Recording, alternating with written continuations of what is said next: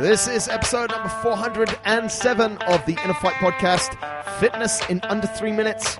We tackle one subject in under three minutes. This is your Sunday show. Go check them all out. Loads of information. They happen super, super fast. Today, what we are talking about is preparing for better sleep. Andre, there's a bunch of things that you do, there's a bunch of things that I do. Kick us off with one of the things that you like the most to make sure you sleep better at night. Wind down before bedtime. What does that incorporate? I wouldn't hit a workout right before I go to bed. I would Loser. make sure, you know, I would make sure that at least two, three hours before I go to bed, you know, I've been kind of winding down, relaxing. Sometimes I struggle if I finish work late, but Yeah.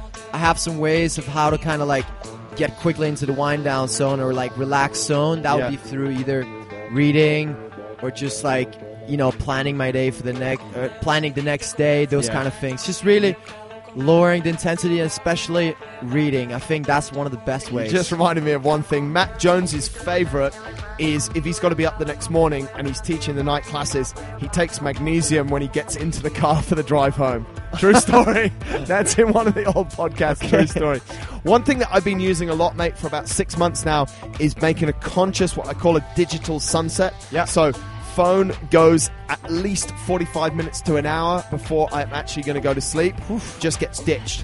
And mate, there's a lot of positives on that. Mainly something about the blue light in your eyes. Yeah. So it's actually not keeping me awake. But you know what I find as well, mate, is it, there's a temptation when you're using your phone, even if you're using it for Kindle, to maybe check your email last thing at night, or to have a look on Instagram last thing at night, or something like that. Distraction, and that can plant a seed in quite a negative ways. Some days, even when I finish teaching late, I won't check my emails till the next day because there's nothing I can do Yeah. in that evening to, to, to make it better. Another another thing as well, mate. You said it about your training. Don't put it at the right time, but also meal times. When, Yeah. do, when do you have your last meal?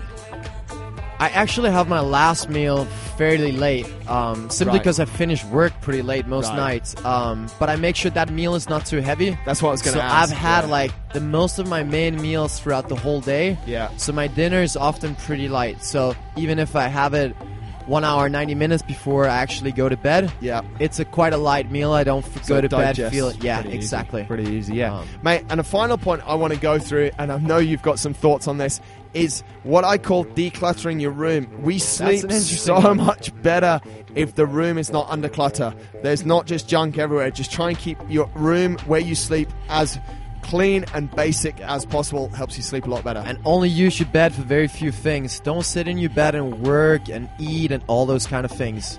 Yeah. Don't eat and work in your bed. Use it for the good things. That's been Fitness in Under Three Minutes, all about sleep. Thanks for listening.